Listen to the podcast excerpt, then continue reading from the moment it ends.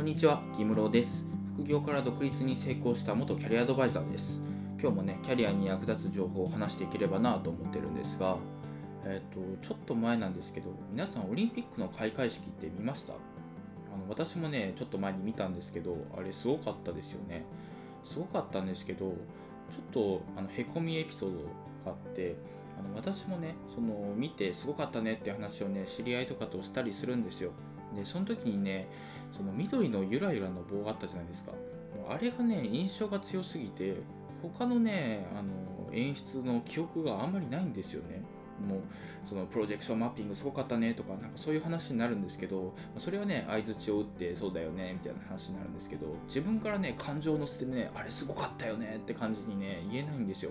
でもあの緑のゆらゆらする棒の話になったらあれどうなってんだろうねみたいな。あれなんかピンって立つ時もあればねゆらってさせることもできてあのゆらゆら加減あれすごいよねみたいな感じでね感情を込めて言えるんですよね。ちょっとだからね他の内容他の緑のゆらゆらする棒以外のことはねちょっと記憶に残ってないっていうのが悲しかったりはするんですけどもっとね若い時だったらいろいろ感受性豊かにね話せたんじゃないかなとかなんか思ったり思わなかったりするんですけどなんか昔からこんな感じだった気もするなとか思わないでもないんですけどまああの全部年のせいにしちゃいけないなというふうに思ったりもしてる今日この頃なんですけど、えー、今日はねあの転職エージェント経由で書類選考に通らない理由という、まあ、それをね今日話せればなと思ってます、まあ、なんでねこの話をしようかって思ったかっていうとブログを書いたんですよ。もうこの内容と全く同じ名前のねブログを書いて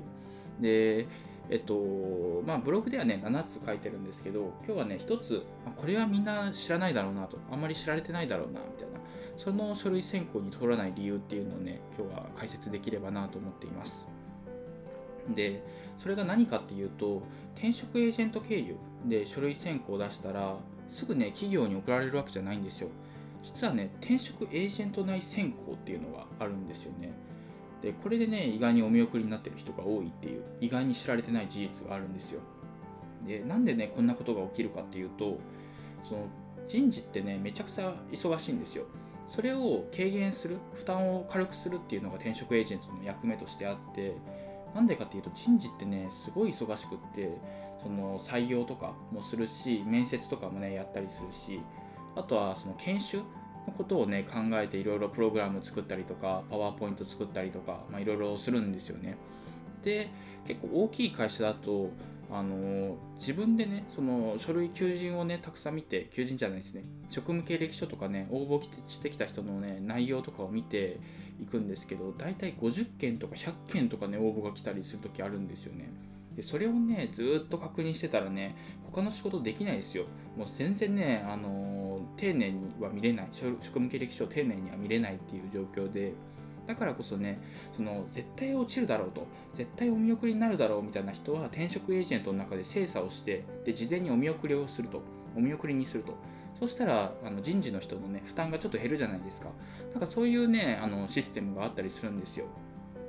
ただこれはねその、まあ、この話だけ聞くとねちょっといい話だなって思う人もいるかもしれないんですけどただあの転職エージェントの中でもねなんかポンコツがいるんですよ。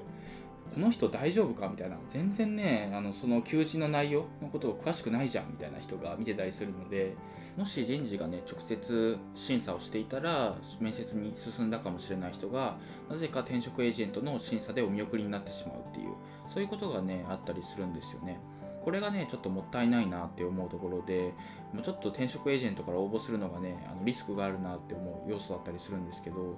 でこれをね知らずにどんどんどんどん職務経歴書とかをあの求人ですね求人応募してる人とかもいたりするのでなかなかね書類選考取んないなって思う人はね一度ね転職サイトから応募してみてくださいなんでかっていうとね、転職サイトってあの人材会社が間に入らないんですよ。求人を応募したら直接企業に送られて、で人事の人がね、審査をしてくれるっていう感じなので、転職エージェント内選考みたいなものがね、ないんですよ。なので、もし書類通過率低いなって思ったりとか、ちょっと転職エージェント経由でお見送りになったけれども、もう一回挑戦したいなみたいな、そういう求人があるときは、一回転職サイトから応募してみるといいかなと思います。意外に面接に進めたりします。なので、えーと、今日はね、転職エージェント経由で書類選考に通らない理由という、そういうテーマで話してきたんですけど、まあ今日はね、その転職サイトの方がね、書類通過率が高いですよと。転職エージェントはね、転職エージェント内で事前に選考されているので、それでお見送りになってるのかもしれませんよっていう、そういう話をしてきました。で、他にもね、書類選考に通らない理由っていうのはいくつかあります。でその内容はね、ブログの方で書いていて、で副業演芸場ってブログやってるんですが、その URL はね、あのこの放送の概要欄のところに貼ってあるので、もし興味がある人はね、そこから飛んで読んでみてください。というわけで今回は以上です。ありがとうございました。